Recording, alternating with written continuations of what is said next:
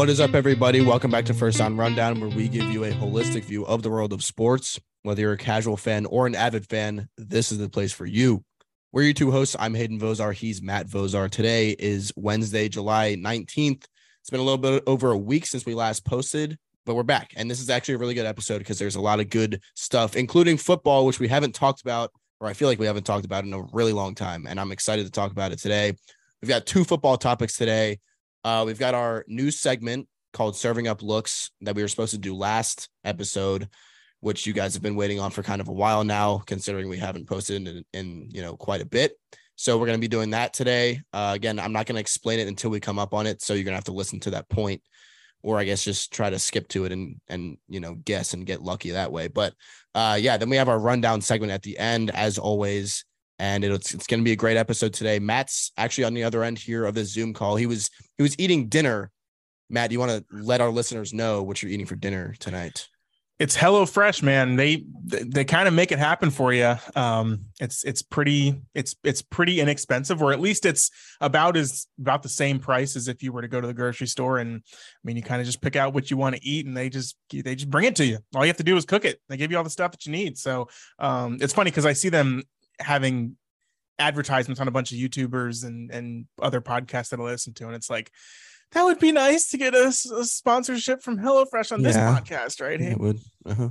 Yeah, yeah. It'd, be, it'd, be, really nice, but um, yeah, we're not really, you know, big enough for that luxury yet. But we will be though. We will be though. But um, yeah. Last week I was on vacation. We were going to do an episode, but I don't think me, either me or Hayden, text each other about it. Um, because I yeah. guess maybe I don't know. I brought my mic and everything. I guess I, I forgot to say something, and then Hayden was probably busy too. So not not really staying true to our word. Well, yeah, yeah, whatever. You know, I was on vacation, so um, I finally I finally caught up to, or I guess I, I at least got I got on the board against you, Hayden, in terms of uh, the the number of fun vacation trips that we've been on in the last. That's right six months or so. Um, I'm I, have got to run on the board, but it's it's going to go late into seventh inning before we get a, a taste to see if I get to uh, match you here going uh, going into the uh, the fall season. But anyway, uh, that's enough uh, anecdotes for for right now at least. Yeah, and I'm I'm actually not doing anything for the rest of the summer. Like the most exciting thing that I have left to do for the rest of the summer is move my bed frame into my bedroom in my new house for next year. And that's wow. actually something that Matt's going to be helping out with. Probably, maybe if you know, if he depends when his wife. So, yeah, maybe well, not though. Or or maybe I will. I'll just go and I'll just get a bunch of food from the places in Charlottesville, and then I'll just watch you do it yourself. Yeah, I mean, yeah. it's probably what you'll do. Um. Anyway, yes, we're gonna stop bantering back and forth, and we're gonna get right into the action here with the NFL. So the signing deadline came on Monday uh, for teams to sign players to new contracts because training camp is coming up. And surprisingly, or maybe not surprisingly at all to our listeners here, the biggest story to come out of the deadline passing was the two-star running backs Saquon Barkley and Josh Jacobs not being able to reach a deal with their respective teams, the Giants and the Raiders, now, there's a good bit to unpack here. Uh, so let's do that. And then let's give our thoughts on who might be correct in these situations because a lot of people are erring on the side of the running backs and their point. Um, and then there's some people that kind of err on the side. There, there's some football fans that err on the side of the teams not wanting to give running backs a certain amount of money or a lot of money after their fourth or fifth year um, because running back shelf life shelf lives are just really short in general. So um, I'm gonna give I'm gonna give the floor to Matt here to kind of you know explain what he wants, and then also maybe ex- explain the two sides. I kind of just explained right there. You know, it's it's kind of simple. Like the the running backs want more money. They think they deserve more money, and the teams think that the running backs don't have that much left in them after four or five years in the league, and so they don't want to pay them that much and waste their money on the position um, where it, it's kind of, it's kind of turning more into you know a, a multi back position rather than just like a, a one true back position. So I'm gonna give the floor to Matt here. I know that he's talked about the running back by committee in the past, so maybe that's kind of what he wants to go with here. But um, yeah, I'll give the floor to Matt. Yeah, I mean, you you laid it out, and, and and I'll just kind of take it a little bit deeper here. Obviously, there's two sides of this story, and that's kind of the the two sides that you explained is is right. The, there's the there's the pro player side, right? Which is these you know these running backs are very integral parts of their respective teams uh, and and should be paid like they are the like the integral parts that they are right? There's the other side though which is quote unquote the evil side or at least the uh the, the what seems like you're siding with the owners uh, of these teams or or the people who don't want the running backs to be paid and, and that essentially is these yes these players are integral parts of the team. However they are essentially replacement level. And because of the way the game has changed in the last 10 years running the ball or running back specifically have their advantages. But to a certain point passing the ball is has been proven to be the most efficient and is what has gotten these you know really the last few at least you know the most of the last winners of the super bowls to where they are and really that's been the quarterback play but you know that go that that is inclusive of the offensive scheme the head coach the wide receivers um and, and, realistically you know that's kind of how these teams have been able to win the NFL championship. And that and so that's not therefore by having a, a great running back and paying him a bunch of money. Now there's I'll kind of I'll kind of come out and say the reason why or well, the, I guess the other reason why I was I was going to kind of go into a, a, a larger, a, a, bigger picture thing, but I'll just kind of compare sports here. Right now, we were going to do a segment on NBA free agency. Right now, I think we're going to switch that to next week. Hayden deleted my time. I wrote like I spent like ten minutes writing a topic, and Hayden just goes and deletes it. Yeah, sorry.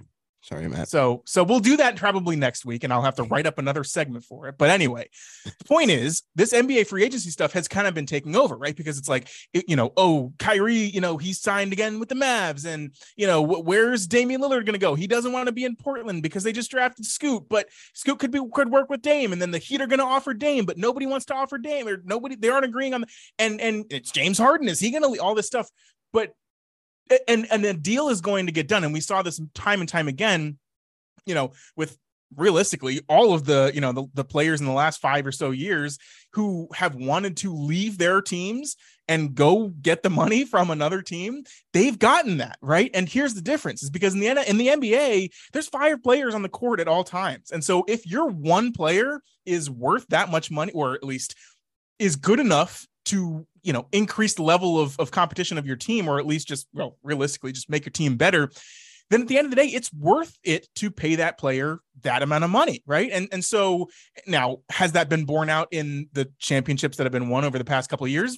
Maybe not. It's a it's a you can argue that it's better to still build through the draft, but regardless a lot of these and a lot of these teams you know like like the nuggets are a great example like you know they paid uh, aaron gordon. They, you know they kind of brought on pieces bruce brown at the end to kind of supplement what they already had in their draft but i think i still think in the nba it's it's it's really being you know kind of proven that, that you have to build through the draft. Either way though a lot of these players are able to request a trade from their team either that or tell their team i want this amount of money and they get signed to that amount of money. Football is completely different though right? Because not only is not only are there 22 total people that start on a different position on the football field but there's there's there's only one of those positions you know is the running back right and so if you kind of boil that down like you're talking about one fifth of your team that's on the floor at any given time for an NBA team, like one fifth of your team is a really big deal. You'd want to pay that amount of money to a player who's actually worth it to be out there for you. Whereas one 22nd of your team, who has now been proven that a lot of these guys can be replaced because of how the game has changed with you know with with passing the ball and whatnot um it, it just it just makes sense logically objectively that these running backs are not getting the deals that they want right the last running back that we saw get a deal like this was Ezekiel Elliott, right? And this was back, I think, three or four years ago. It was after, you know, had, his rookie year was was great. He had over a thousand yards. His his sophomore year, I think, was even better. He was kind of the last like top. Well, he, I think he and did he and Saquon go in the in the same draft? I don't. Hayden looked that up. Um, he he was drafted high. He he performed well on a Cowboys team that you know they haven't gotten close to the Super Bowl at all, but but have been a consistently winning team throughout the last you know four or five, really realistically ever since he was drafted. And so that kind of combination of you know, yeah, the Cowboys were were playing really well, but you know, Tony Romo wasn't necessarily a running quarterback, and so when you have kind of a ground and pound, and the other thing is, the Cowboys built the offensive line to to make it such that drafting a good running back would would make them the be- one of the best offenses in the league. And they did have the best running back for running game in the league for, for a while there, right? Before Ezekiel Elliott got there, he had DeMarco Murray who led the led the league in rushing like two years in a row. And it's like, who's this guy, right? So so you think about all of this in kind of the grand scheme of things, and and and I think you know four years, or I, I guess it was the four years um after after Zeke was you know had been drafted he got paid and he paid him a lot. I think they paid him $10 million, $10 million a year, which is what Saquon uh, and, and, and Brandon Jacobs want for, for right now, for this year. And this was, I think, you know, three or four years ago at this point. Hayden, what you got? It's, it's actually, so you said Brandon Jacobs and it's Josh Jacobs. You actually wrote Brandon Jacobs in the title at first. Oh, well, and good catch. So, yeah. And so I changed it to Josh Jacobs and then you just said Brandon Jacobs again and it's Josh Jacobs. So just to okay. clarify, thank you. And then, but um, also to clarify your question about draft year, Saquon was drafted two years later than Zeke. He was drafted in 2018. Zeke was 2016. Yeah, so that makes sense. So right, so Zeke got, Zeke got his deal before Saquon. Zeke was paid 10 million dollars a year. Now again, that's also Jerry Jones who is essentially making the decisions on that, and he's kind of a sucker who was just kind of like, oh yeah, like Zeke has been such a great addition to this team, and I want to pay him because that's the right thing to do. And then it's like the year after they paid him, he led the league in fumbles. And then the year after that, he got hurt and he didn't play that well. And now he's off the team and Tony Pollard's the starting running back, right? So if you want a prime example as to why it's it doesn't make sense to pay these running backs, that's that's pretty much your prime example, is because it's happened and it still didn't work out. Another example um, that didn't actually end up going through in terms of the deal, but still kind of led to the same result was Le'Veon Bell. Uh, I guess probably five, six years ago now, when he was on the Steelers and the best running back in the league for probably four or five years, like straight when the Steelers were running, you know, Antonio Brown and all that. Uh, and, and, essentially, Le'Veon Bell did the same thing. He held out for as long as he could. The Steelers were like, nope, we're not paying you. It went all the way until the season started, and he basically said, I'm not playing any games. Now, at that point, he had had you know however many years of being the best running back and he had gotten you know he'd made he'd made all his money so essentially it was more of a principal thing for him uh, when he was doing that more so than i need this money to you know feed my family.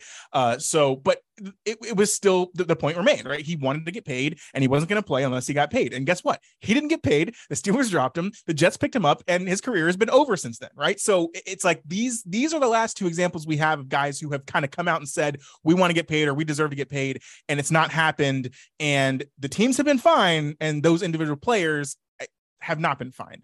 Uh, so that's kind of the background on all this. Um, in terms of taking a side, uh, well, I don't necessarily have. Again, I'll let I'll let Hayden go first. Essentially, though, there's the subjective view, which is these guys, you know, Saquon and and and Josh Jacobs are are the best, arguably the best players on their team. Therefore, they should be paid just a little bit more than they're being paid right now, right? That's the subjective view, and and I can totally see that point of view. There's also the objective point of view, which is if you're an owner, if you're a general manager, and you're running a team, which is a business, you know, are you going to pay a lot more for something that's not going to bring you as much money or, or, or success or you know in this in this case you know the the, the profit making of an NFL team is is comp- is comparable or the profit making of a profit making business is comparable to the, success that an NFL team has. And as far as we've seen the answer has been no. I'm going to leave you on this point hayden of the last five teams to win the Super Bowl, um, I'm, I'm going to read off their leading rushers at the time that they won the Super Bowl. It was, and you might uh, you you might have were have gonna get into this because you were smiling. Yeah, it was. Yeah. Okay. So anyway, I'll just do it. Uh, okay. The Chiefs in 2022, this past year, their leading rusher was Isaiah Pacheco, who they drafted what two years ago, and he's still on his rookie deal. Um, in 2021, the Rams won the Super Bowl, and Cam Akers was their leading rusher. In 2020, the Bucs won the Super Bowl, and their leading rusher was Ronald Jones. They had Leonard Fournette, who was a big draft pick, and but he didn't start his career with the with the Bucs. He started his career with the Jags. In 2019, the Chiefs won again. Their leading rusher was Damien Williams. 2018, the Patriots won with running back Sony Michel, In 2017, the Eagles won with running back LeGarrette Blunt. So that kind of brings it full circle in terms of what I was saying at the beginning, in terms of the game is changing to a more pass heavy league. And because of that, unless you have a running back who is, you know, legitimately game changing, a lot of those running backs I just listed, they can, they're sufficient runners and more so, they're catchers of, they're, they're good receivers of the football as well and can do some, you know, kind of, you know, with, with the ball in their hands. Um, after catching it from the quarterback. So I know I talked for a while there, but that's just kind of laying out the two points of view where, you know, we want these guys to get paid. It's it's technically it should be the right thing to do, but if you're the person who's making the decisions on to, you know, whether or not your team's going to win a Super Bowl, that's a little bit of a tough decision in my man. Yeah, that's that's the idea here, and we want to we want to be human beings and understand the subjective side, like Matt mentioned, of Saquon Barkley and Josh Jacobs complaining, and other other running backs too. I mean, like guys that already have deals or that are under contract still, but are at the top of the the running back list in the league, like Derrick Henry. Uh, there was another, I forgot. Jonathan I think Taylor. there was one.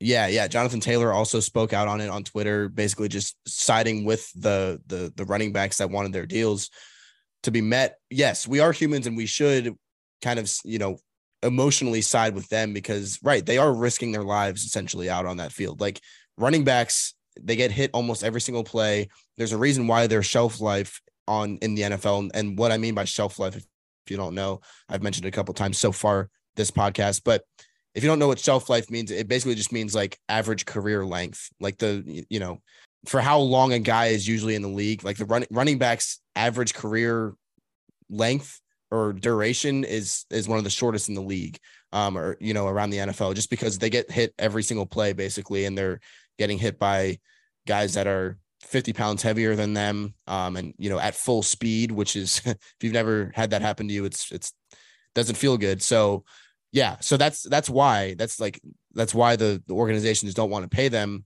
but and then that's also why they want a lot more monies because yeah it's like a two-sided coin the organizations don't want to pay them because they know that they're so susceptible to get hurt or they're so you know susceptible to basically have their career end on, on any given play but then the running backs want more money because of that because they know my career could end the next play so me personally, and I was going to bring up Matt's point about the Super Bowl winners, the last five Super Bowl winners. I was actually going to go through each team and give the running backs that I remember from their team. I'm glad that Matt gave the, the leading rushers, but yeah, like that Philadelphia Eagles team that beat the Patriots. I think in that game, I think Corey Clement was their leading rusher. Like in was yeah. maybe LeGarrette Blunt might have been their leading rusher across the season, but he, he had a bunch of touchdowns that year. That's what I remember.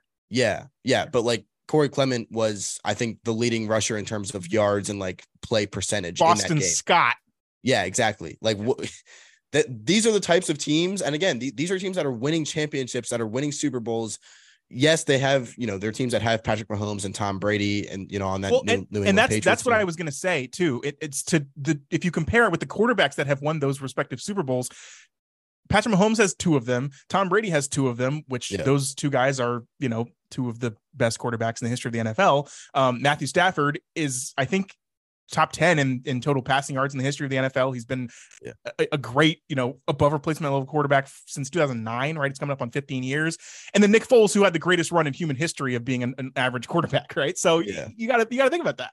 Yeah, exactly. So right these teams do have great quarterbacks and that we know that the quarterback position is the most important position on, on the football field but that's besides this point i think the point is that owners are looking at that they're looking at those teams i'm sure that they've looked at that and, and they know exactly what we're talking about right now and it's, it's it's the idea that they don't need a star running back to win a championship, right? It's it's great to have a star running back on your team, to have somebody to kind of fall back on or somebody to lead your team, especially on, you know, first and 10, the first play of the game.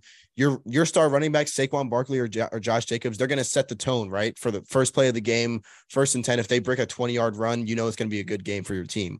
But on the same token, you don't need all that or teams recently have proved that you don't need all of that star power in the backfield with on only one guy to win a championship. And they know that running back by committee is kind of the way to go now with how the league has changed in the past few years. And if you don't know what running back by committee means, it, basically just means having multiple running backs in the backfield that are kind of just equally as good that you can put in at any point in the game and they can do whatever you want them to do.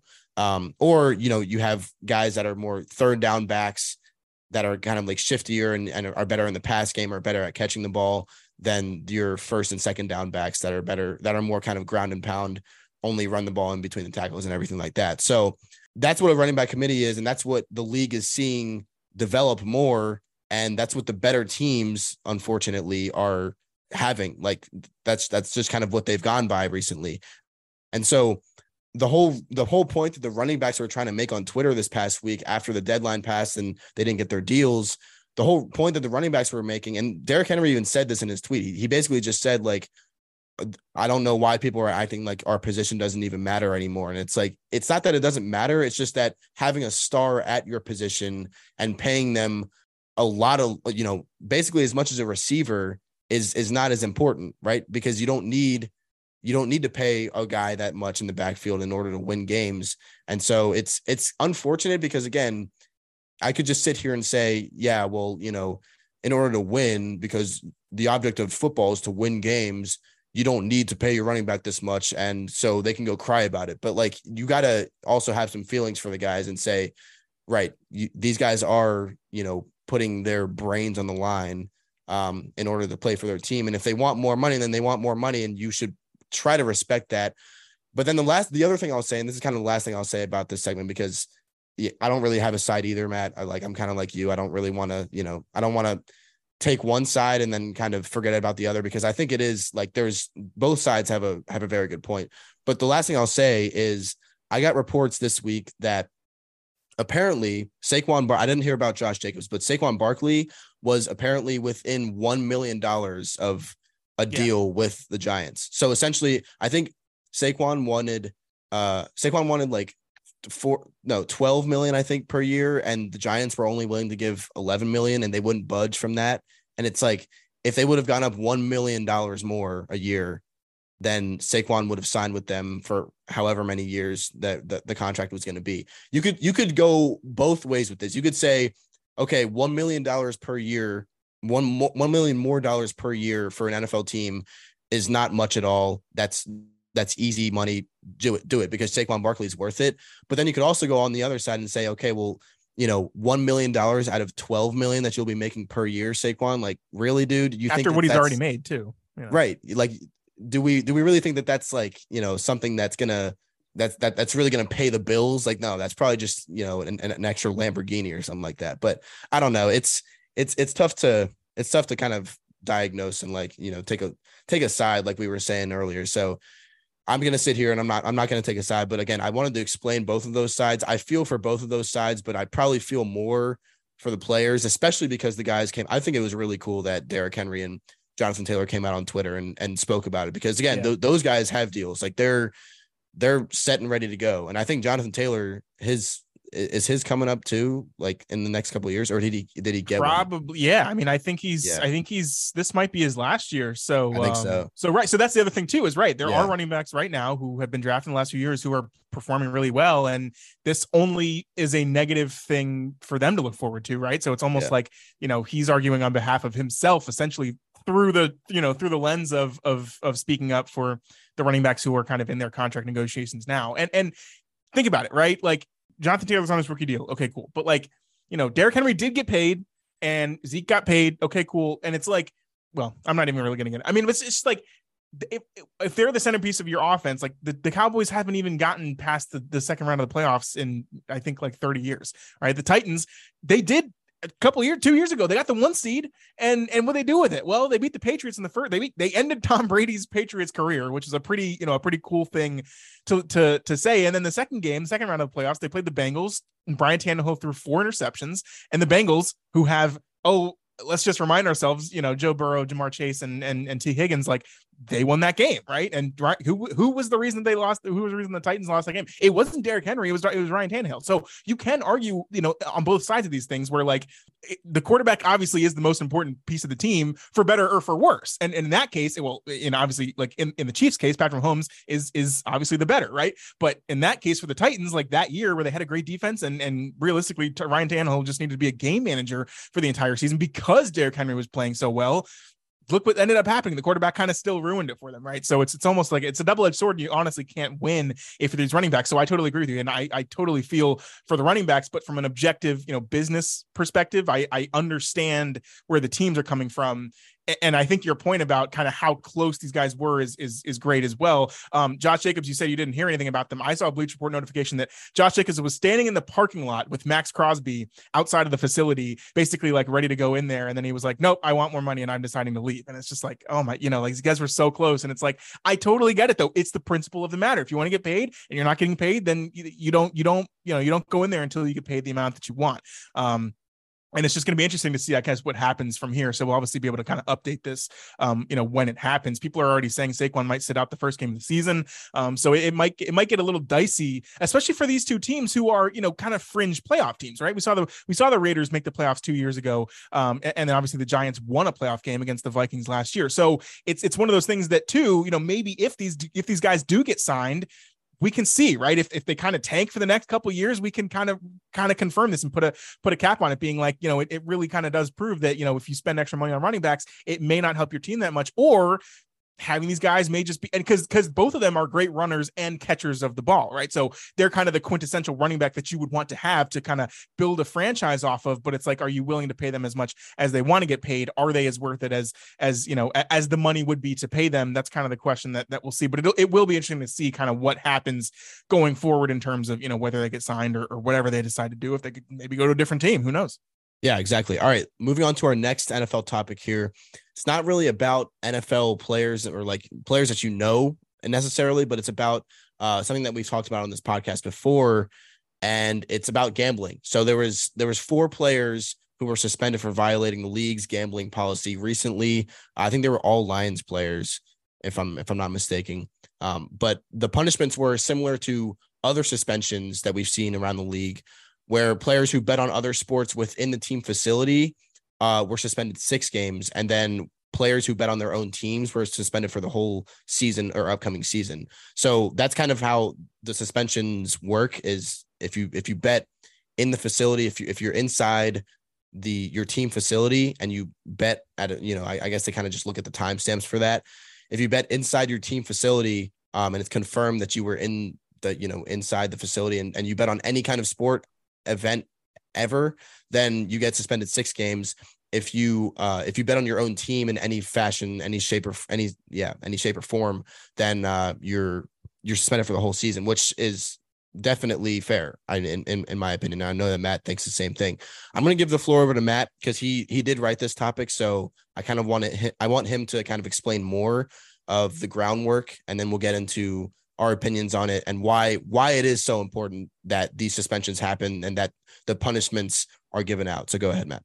Yeah. So to add on to kind of your introduction to the segment here, the NFL came out with their official rules. There's six official rules on on what players can and can't do as it pertains to gambling um, in general. So the first is obviously you can't bet on the NFL. Uh, the second is that you can't bet on team facility, which includes traveling with the team. I, I I saw that in there. So like if you're on a road trip and you're like with the team in a hotel, like that still counts. I don't again I don't know how they how they track all this stuff. Um, number three is that you can't have someone bet for you, which I I was wrong in saying the because we we we actually talked about this. Hayden said we talked about this on the last podcast at the end and the rundown section. That's when we decided to have this topic as like a full segment on the show. And I said as part of that, I said just get a friend to bet for you, get a sibling to bet for you, but. That's apparently not allowed anymore as well. Uh, the fourth rule is that you can't share team specific inside information, which is essentially like, you know, oh, hey, best friend that lives right across the street from me, did you know that Derrick Henry is going to be out to this week or he's dealing with a hamstring and he might not play and you might want to bet on the other team and you might want to share that money that, that you win with me once you, you know, for, for getting that information. That's what that means. The fourth rule um, is that you can't enter a, a, sports book during the NFL season, which is pretty straightforward. Um, and the last one is that you can't play daily fantasy, which is um, which is essentially the the DraftKings and the and the FanDuel. They have like their um like per per on, on any given Sunday, you can just create your your uh, your fantasy team. You pay a certain amount of dot, like you get a salary cap, and you pay a certain amount of money to to draft your team essentially, and and you know whoever wins, you know wins a big prize pool or whatever.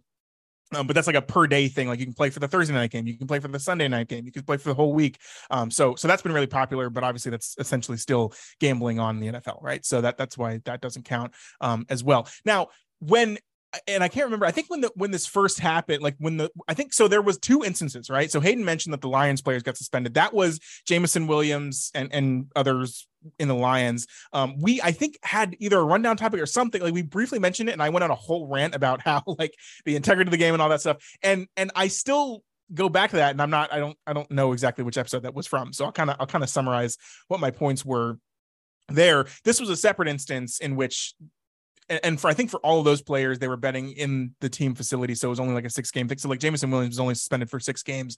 Um, there was a Titans offensive tackle uh, who who was suspended for six games for this same thing. I think a Jaguars player as well. Um, and then but the the the the leading story was a guy named Isaiah Rodgers, who's a cornerback or defensive back for the Colts, who bet on his team. Now he didn't bet like, oh, we're going to cover the spread against the, you know, against the commanders this week.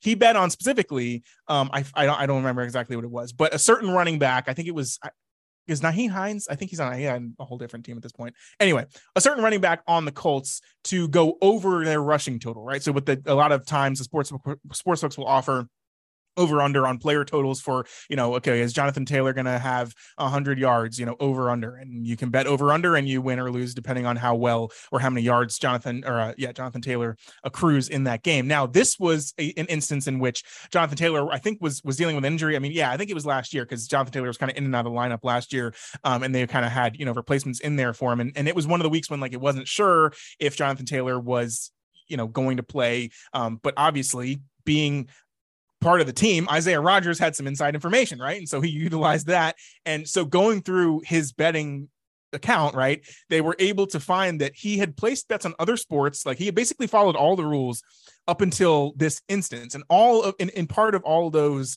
instances, he was betting like $20, $50 on, you know, random right NBA games, whatever. It was in the off season, right? So it wasn't, it wasn't even breaking any of the current rules that we have now. He bet a thousand dollars on this one player prop for this random running back to go over his rushing total in a week that we knew Jonathan Taylor wasn't, or he knew Jonathan Taylor was going to be out before the sports books did, right? Or at least the general public did. And and that's what triggers this, right? And so this is like the epitome of why NFL player, really any professional athlete should not be able to gamble on their sport. And realistically, I think it should be all sports in general because a lot of these guys are friends outside. Like I said, I just saw Joe Burrow was posting pictures with with um um, with like Devin Booker and all these basketball players. And it was like, okay, sweet. Like, you know, he's getting texts when guys are out. And obviously, to a certain extent, and this is just a bigger, a bigger argument too, is that these guys are getting paid millions of dollars and you're betting, you know, a thousand dollars on a prop, right? And that's like, that's that's one of those things that like you're probably making more money by playing in that game than you are by the bet that you're going to win. But again, who wouldn't take an extra thousand dollars if you know that something's going to happen, right? And this even goes to like big, big picture. And again, I made the rant on how if this is able to continue, just it, it just is the entire integrity of the sport is built on the fact that the guys are trying to play to win the game. And if you introduce players betting on their own sport, on their own team, whatever it may be, that is a slippery slope that leads to the opportunity for players to not try to win the game okay and again it, it all it all it kind of compensates itself because these players are making millions of dollars and for most of them, it's not worth it to bet on the game because the you know the the the, the marginal amount of money that you're going to make from a bet it doesn't it doesn't equal the salary that you're willing to give up if you do get suspended for an entire season, like what happened with Isaiah Rodgers. But hey, any given night you're in uh, you're in Tampa on a on a Wednesday night you want to you want to get out with your boys and you need an extra thousand dollars could be worth it right? So it, there's there's cases where it, it, could work out for these players and obviously enough of them have done it to be able to be, to be suspended. But like this was the most egregious case and it shows why it should not be happening. And I'm and I'm going to kind of bring out a larger point to, to prove this and then I'll let Hayden go there's there is a term called insider trading and and that is if you work for a publicly traded company on the stock market you know based on having worked for the company, you know what is going to happen in the future. And this could be a range of things, right? It could be we're going to merge with this other company, right? We're this uh the the current CEO is going to retire and the next uh the next guy that they're going to hire, he sucks, right? So there's there's many ways that you can utilize the information that you have that is not public to any other people yet to manipulate or not manipulate, but essentially put investor money in the stock market for or against your own company and make money as a result because you already know you based on your knowledge of what's happening in the company you can anticipate what the public is going to think. And based on what the public thinks you know what you know what price that stock or you know where you know what direction that stock is going to go uh, upon the the announcement the public announcement of that information okay? And so this is called insider trading. People go to jail for this regularly okay? So this is the same exact thing. Now obviously who knows what isaiah rodgers was doing and you know throwing a thousand dollars on this guy to go over his rushing total. It seems insignificant but like in the grand scheme of things, that's inside information. He bet on a player a random running back prop going over his to- uh, over his rushing total on a you know on a random game during the season because he knew that Jonathan Taylor was going to be ruled out before the public was able to know. So like not only did he bet on his own team which which you know again messes with the integrity of the game in the first place but but he also basically did insider trading but with you know betting on on sports. And so um yeah so there, there is a larger picture to all of this. And and obviously you know betting and eh, the more i the more i get into betting the more i know that the more i realize that the stock market and betting are, are, are basically the exact same thing. Um so what you can get in trouble for in the stock market is very similar to things that you should be getting in trouble for for betting. Now, the only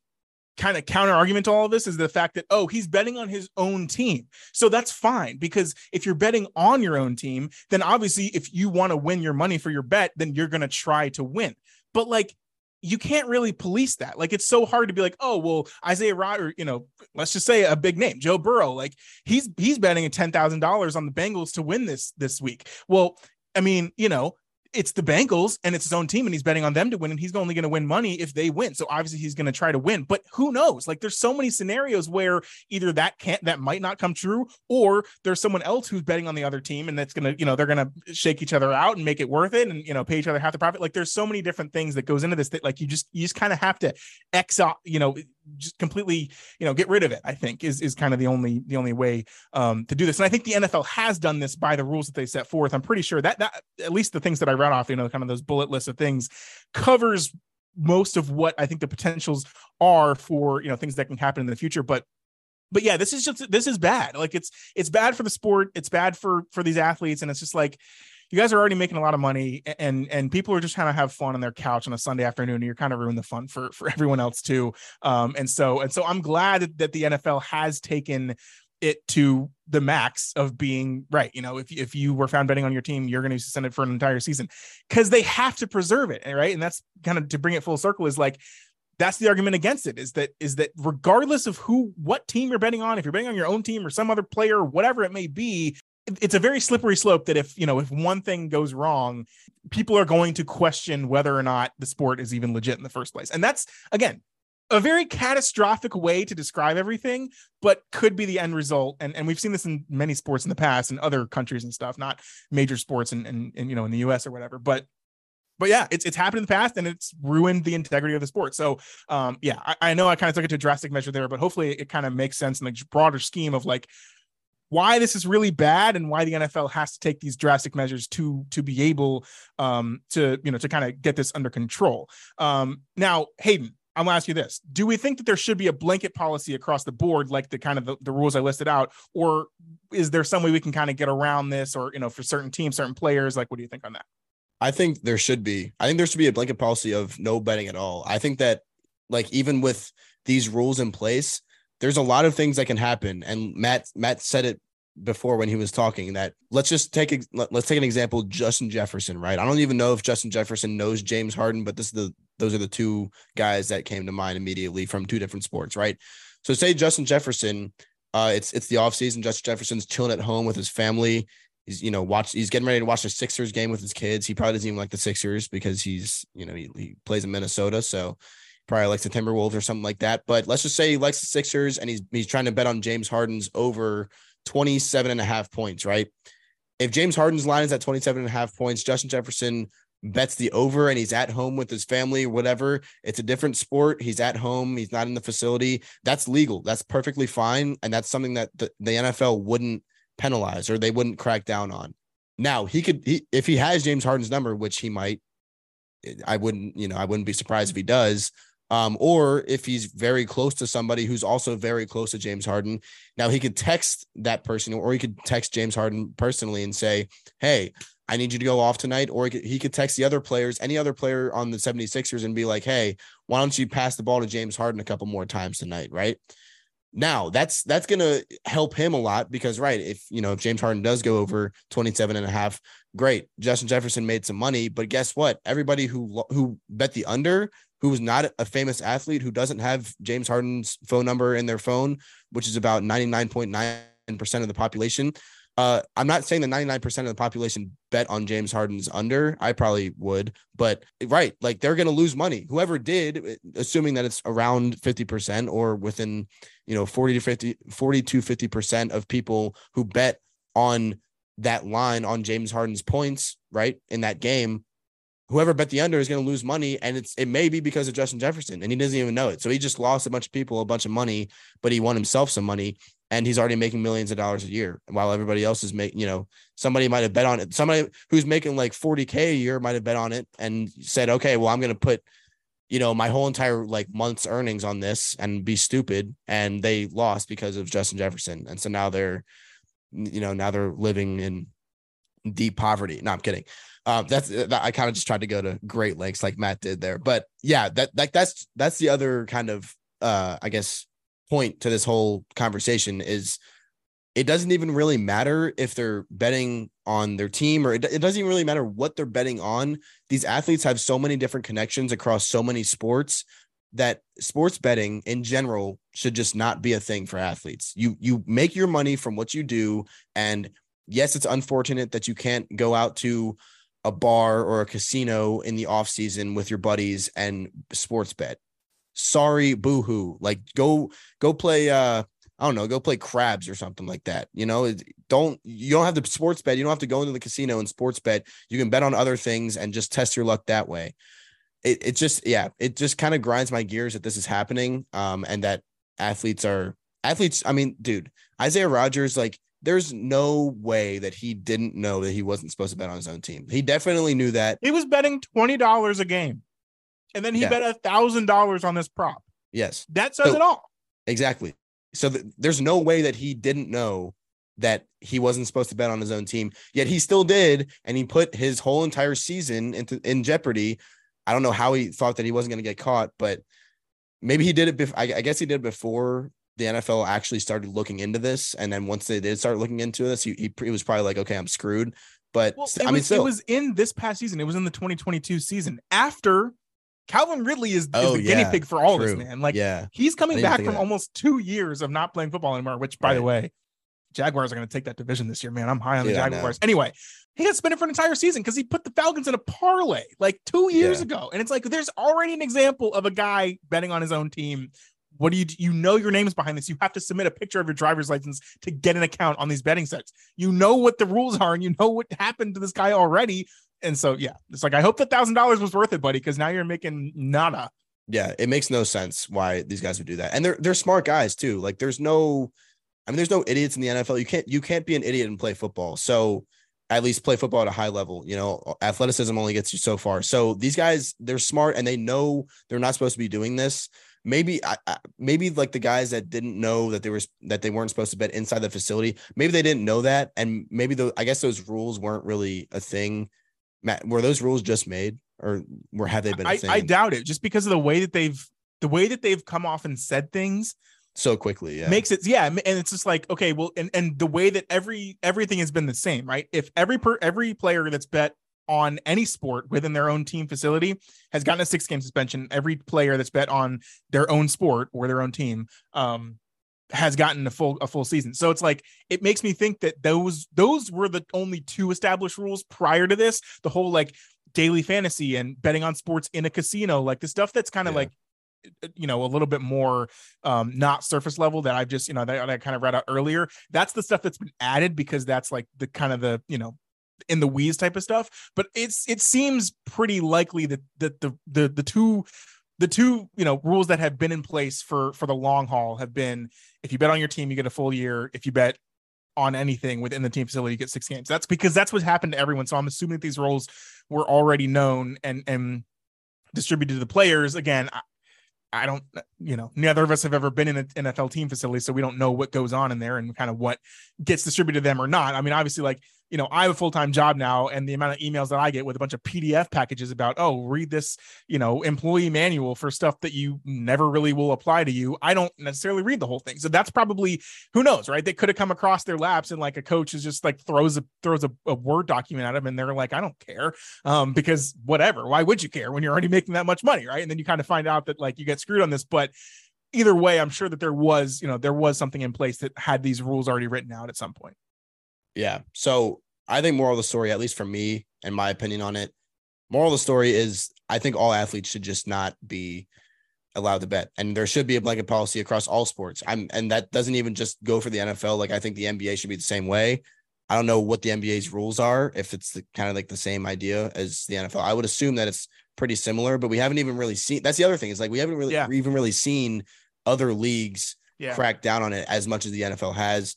The I haven't heard anything about the NBA, the MLB, NHL, anything like that. And I'm sure that those guys, I mean, there's no way that the NFL is really any different than other leagues, but it's probably just because those leagues haven't really looked into it and haven't taken the time and money or whatever it takes to to look into that, which I think is something that may start coming to you know to fruition at some point soon. Here is te- leagues like the NBA and NHL, like the big the I guess not as big as the NFL in in America right now, or I guess across the world really, but yeah, I mean yeah, those those it's, leagues are. It's not as big popularity wise. It's also not as big player wise. So it's easier yeah. to keep track of. I think there's 11 guys on an NBA on a full NBA roster. Much easier to keep track of 11 guys and what they're doing on their phone versus a 53 man roster for every single. There's also more NFL teams than they are NBA teams. So not only are there more teams, but the roster sizes are basically five times bigger. So like a you know right like a player like Isaiah Rodgers, I never even heard of him before this whole thing happened. You know, I I don't even remember the name of the of the Titans left or right tackle because like I'd never heard of him before, right? So it's yeah. like there's a lot more to keep track of because there's just a lot more players in general. Yeah, that's exactly right. So I think Matt, do you think there should be a blanket policy? Like just real quick. Yeah, no, I I agree. I I that's kind of what the point that I was making. I guess I never really made it or said yeah. it outright, but yeah, I I don't I don't think any player should be able to bet on any sport. There was also the um no oh I remembered it was Hayden. The, remember the Iowa thing? Like the college athletes were getting were getting into this thing, and a bunch of them. I was like Iowa and Iowa State. Yeah, um, a bunch yeah. of these athletes were getting banned. That we mm-hmm. that was one of the topics that we talked about. Yes. I think it was maybe one of the first rundown segments that we did, and that's where I went on this mm-hmm. whole rant about it. So yeah, um, exactly. yeah so that was that was the genesis for this whole thing. I think that was even collegiate athletes, right? So it's like it it it goes it goes so deep that like you have to make this blanket policy, otherwise you're not going to be able to control it. And and right, you it sounds it sounds drastic and it sounds like it would never happen, but like the NFL and and all of the people that care about it, like the second that anyone gets a doubt in their mind that it's not the refs who did, because everybody can blame the refs for for rigging these games, right? But the second that anybody gets a doubt in their mind that the players themselves are messing with the the outcome of the game, that that's when you completely lose a fan base. So yeah, and I think there is a blanket policy across collegiate sports. I think the NCAA has come out and said because yeah, probably. technically, I'm employed by the University of Virginia football, right? So, and I apparently I can't bet that's that's what I've been told. I mean, I huh. I don't bet anyway because I think it's it's a pretty easy way to I mean lose money. But um, but yeah, like I've been told that I can't bet at all whatsoever. So I think there is a blanket policy that the NCAA has put in place, but hmm. I don't know why professional sports is any different. But anyway, we're gonna uh, move on to our new segment, one of our new segments here. It's called Serving Up Looks. So this this new kind of like fun segment, it doesn't really have much to do with sports. It's going to be sports related, just athlete slash celebrity celebrity related. So I guess sometimes if we do this, if we do pick a celebrity and not necessarily an athlete, um, I guess it won't really be sports related, but it's still it's it's a fun segment that Matt and I are starting up here, and and we look to kind of continue for the time being. So uh, it's called Serving Up Looks because I didn't really have a better name for it. And the idea here is that we're going to choose an athlete or celebrity of the day. So we're going to have one celebrity or athlete that we're talking about uh, each each segment that we have it. Um, and then we're going to go back and forth with peculiar but oddly fitting assumptions about what their personality or life seems like it would be outside of their profession. So today the example here is Anthony Davis, and we're gonna we're gonna go back and forth. I think we each have three um three assumptions about what their what Anthony Davis what his life would be like outside of basketball, and then we're gonna say that and um, hopefully get we get a pretty good laugh out of it. But if you guys don't really know what we're talking about, you're gonna you're gonna understand it really really quick here. But um, if you guys have ever listened to or watched um, the Dan Le Batard show, and you guys have heard Stu Stugotz talk about he he kind of does this to Tim Kurkjian whenever Tim Kurkjian joins the show. Um, he'll he'll say like this athlete looks like blank, looks like he does blank, and so that's kind of the the idea of this segment is is to kind of like model it after that.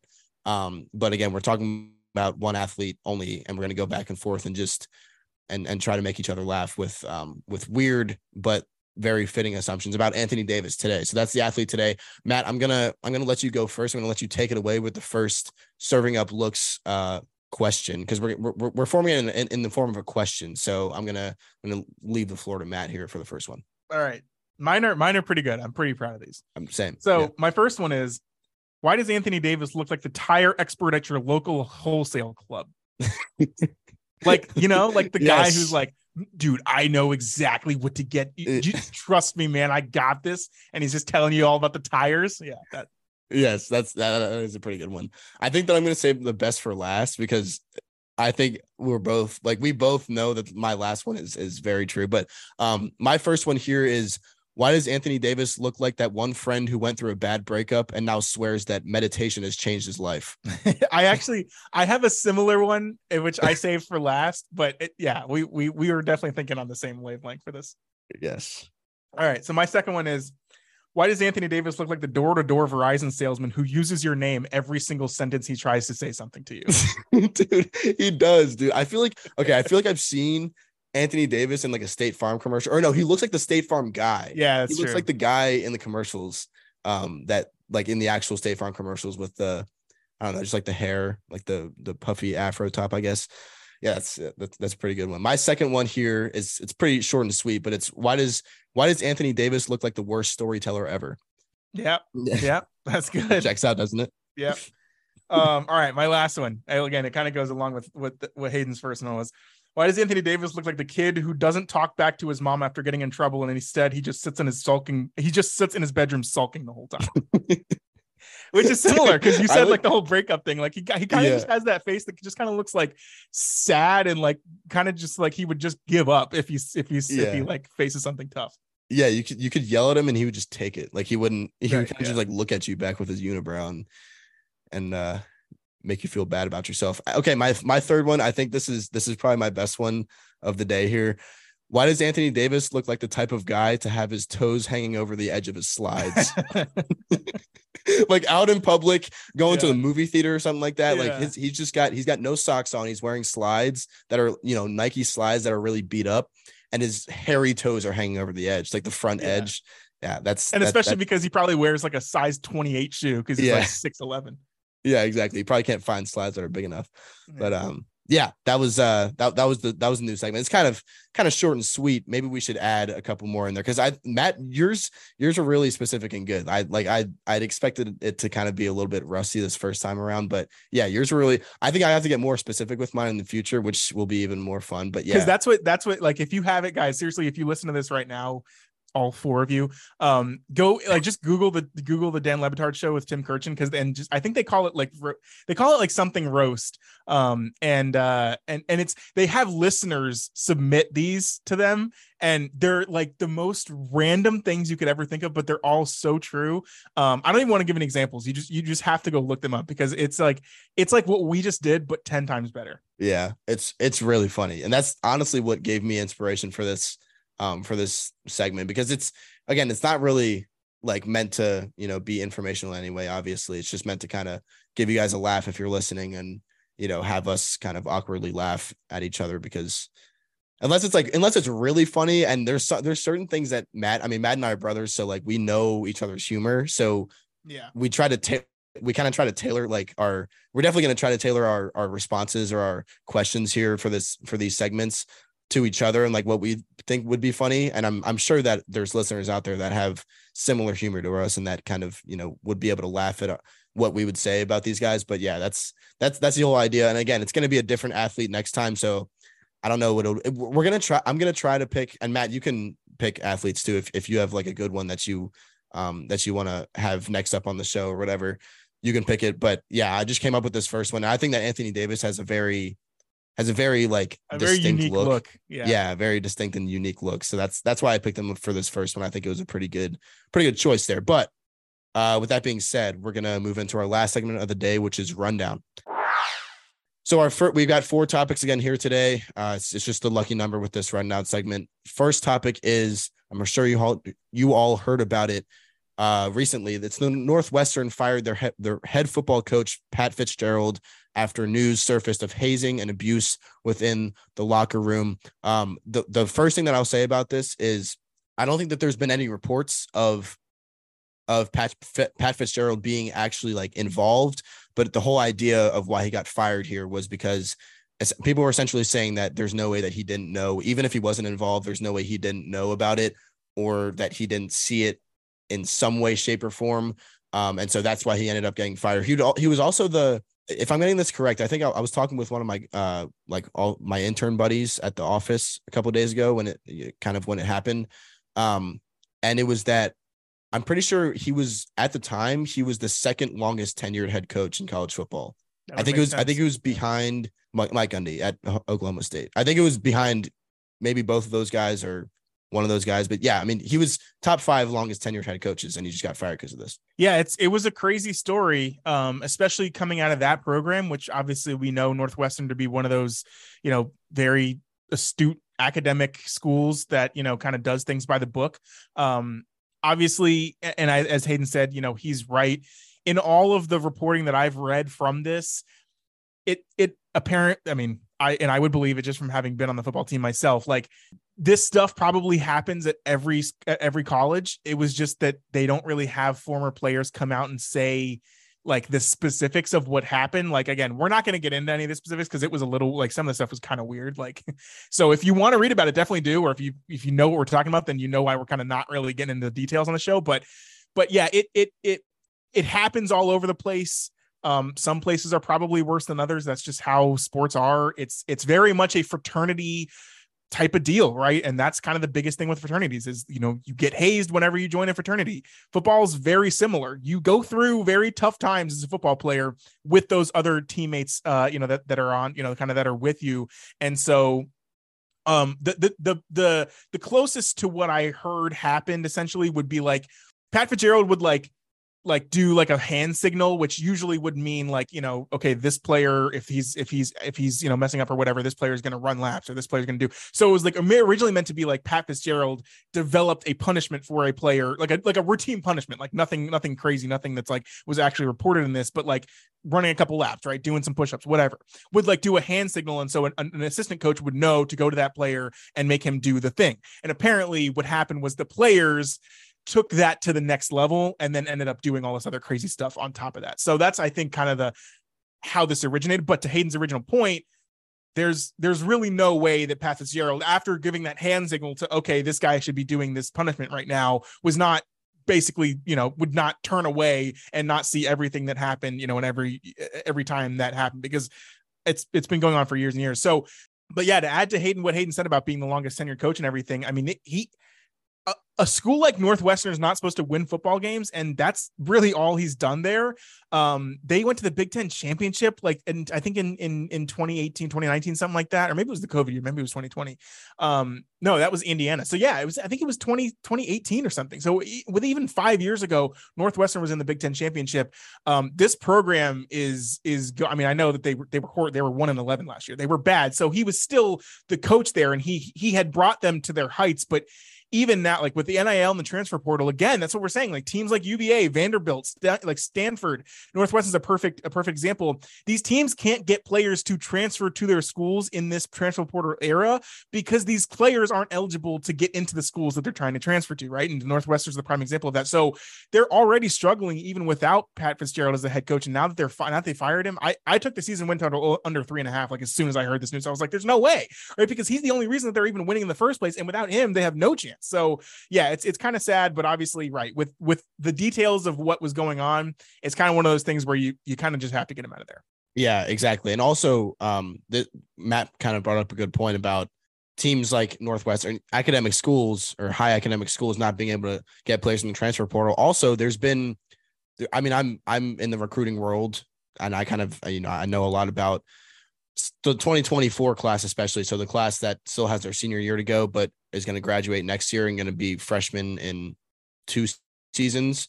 Um, there's so there's actually multiple guys that have verb like that have come on Twitter and decommitted from Northwestern since this news happened. Oh, like guys that were committed, um, that guys that were going to grad or that are going to graduate in 2024 and that were committed to Northwestern and they're actually decommitting and opening up their recruitment again, which is pretty interesting. I mean, if I heard this news that this hazing was going on, I'd probably assume it's probably not going to stop because I mean, yeah, you go in a locker room full of college football players, like they probably don't really care. Um, and then I mean, maybe maybe this next year it'll stop because it's so fresh still, and the new head coach will be very aware of it, whoever it is. Um, but yeah, I think that it, it's probably a good idea for those guys to to decommit and, and well, go elsewhere. And it, it, also could be, yeah, it could be the hazing thing, and you don't want to deal with that. But it also could be that Pat Fitzgerald's the one who recruited you, right? Because yeah, that's, that's a lot. Yeah, that's the exactly. biggest job of these head coaches is to get in kids' living rooms and tell them why they yeah. should come to their school, right? And so if that guy who's a legendary head coach at that school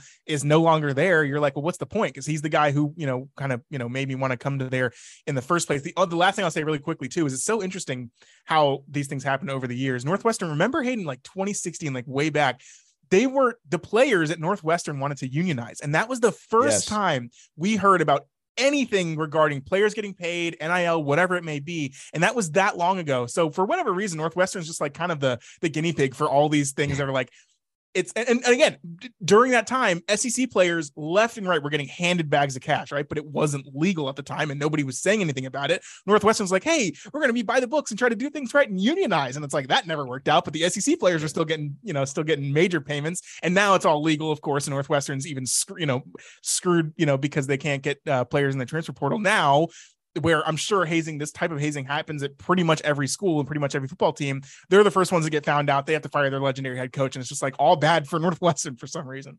Yeah, that's exactly right. All right, moving on to our second topic for this rundown segment. Carlos Alcaraz beat Novak Djokovic in five sets to win the Wimbledon championship this past week or weekend. Uh, is Alcaraz next up, or was this a fluke, Matt?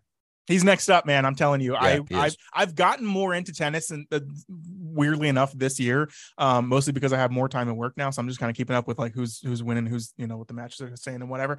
They faced off in the French Open semifinal. Alcaraz and Djokovic did, uh Djokovic won, but that was because Alcaraz, I think he I think he pulled his hamstring or something like in the in the like first couple games in the match. So Djokovic literally basically, I mean, he didn't even have to play him and he and he basically he just went through. Um and obviously Djokovic won the French as well. So um he won the Australian, he won the French. He was going for he was honestly going for the calendar slam, Djokovic was, and Alcaraz was like just stopped him in his tracks. And and it's it's really interesting to hear Djokovic talk after the after the match he was basically like yeah so the big three has been you know Djokovic himself um Roger Federer and Rafael Nadal for the last you know 20 years basically um or 15 really. But Djokovic was like yeah this kid is basically if you took the best um the best attributes of all three of those guys and put them into one tennis player it's Carlos Alcaraz. Like that's crazy. And the best part Hayden you're older than him. This kid is 20 years old so he's going to be here to stay. The only thing I think that'll kind of hinder him from becoming the Djokovic, you know, Federer and Nadal type player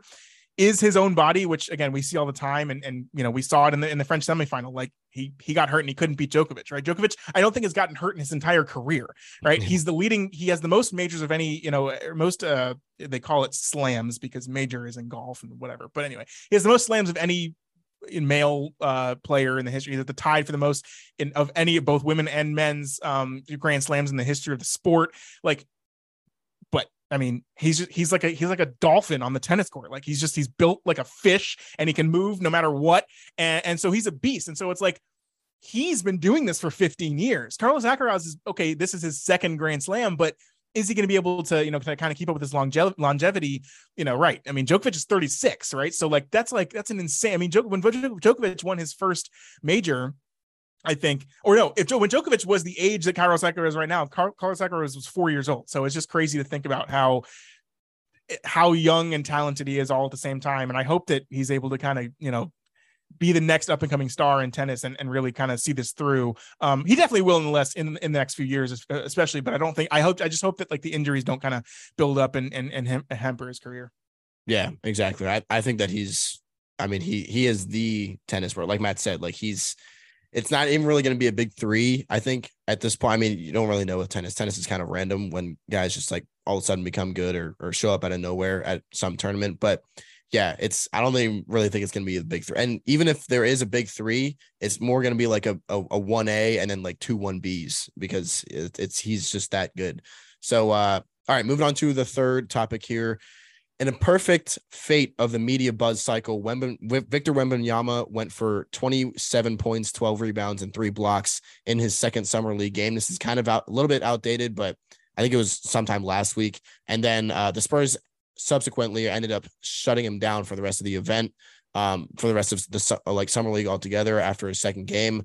Basically, after he showed that he was worth the hype in in some sense, they they shut him down. They're like, okay, we have we have what we saw in him uh, before the draft, so we're happy with that, and we're gonna we're gonna go ahead and shut him down so he doesn't get hurt, so he doesn't his whole body doesn't shatter. Um, so yeah. So Matt, what do you what do you think is is Wembanyama actually the truth, or or do we think that maybe that that was just a fluke in his first game, wasn't? Yeah, could be, could be. Yeah, yeah, I just thought it was hilarious where everybody's like, he sucks.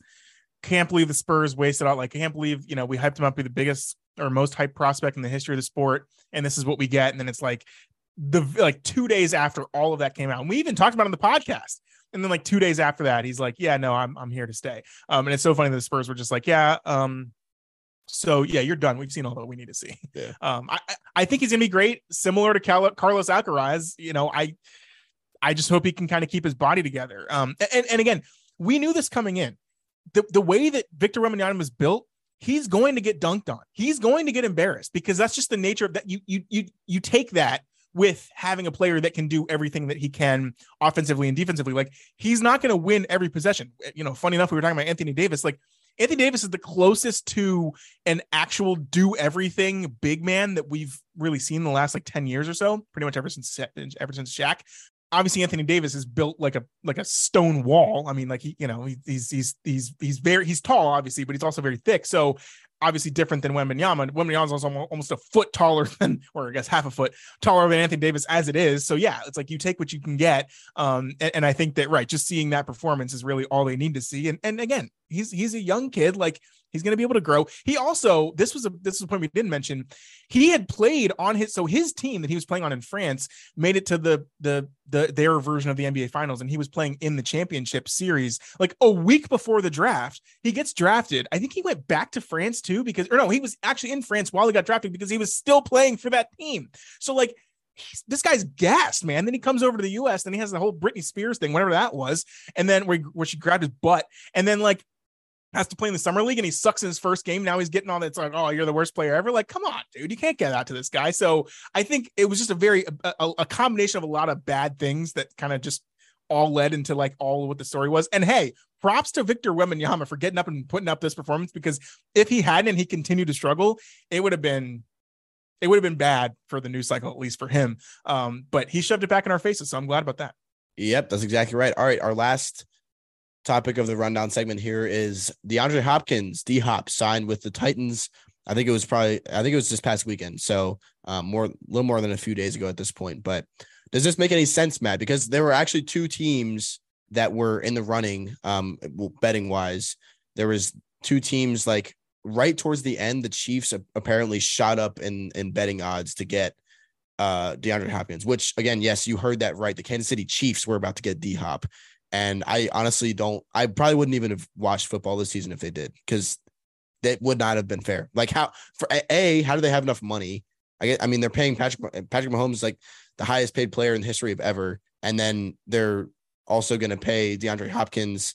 He he would probably take a pay cut to go there. I mean, I would. Anybody would. Um, and then they were going to have. I mean, you're talking about a team that their worst. The worst part about their team is their receiving core pretty much. I mean, of like on average over the past few years. I mean, without Tyreek Hill, like yes, your your receiving score, your receiving core is going to be bad. And they were about to get D Hop on top of Travis Kelce, who is probably the second best tight end ever at this point, probably and going on to be the first tight end or best tight end ever. Like that, it, it's crazy. It's it's honestly, it's nuts that they were about to get him. But then the Titans actually um, ended up getting him, which I think is is better because it, it's a little bit of a balance balance of power here. But the Titans, dude, they it's just it just seems like they do everything except for figure out their quarterback situation. So that's that's really my take here is like, dude, if they can if they can get somebody to throw to him that's not named Ryan Tannehill, who like you can never, I would never trust to ever take me to a Super Bowl. Um, yeah, like they, they have their team basically made except for Brian Tannehill in the backfield there. So it's it's kind of unfortunate, but we, I mean, we saw this happen with AJ Brown, um, and he kind of did, didn't really wasn't able to do much there. So, or like he got hurt, I guess, but he wasn't really able to produce like as well as people had hoped. Um, and then yeah, so Matt, what do you think?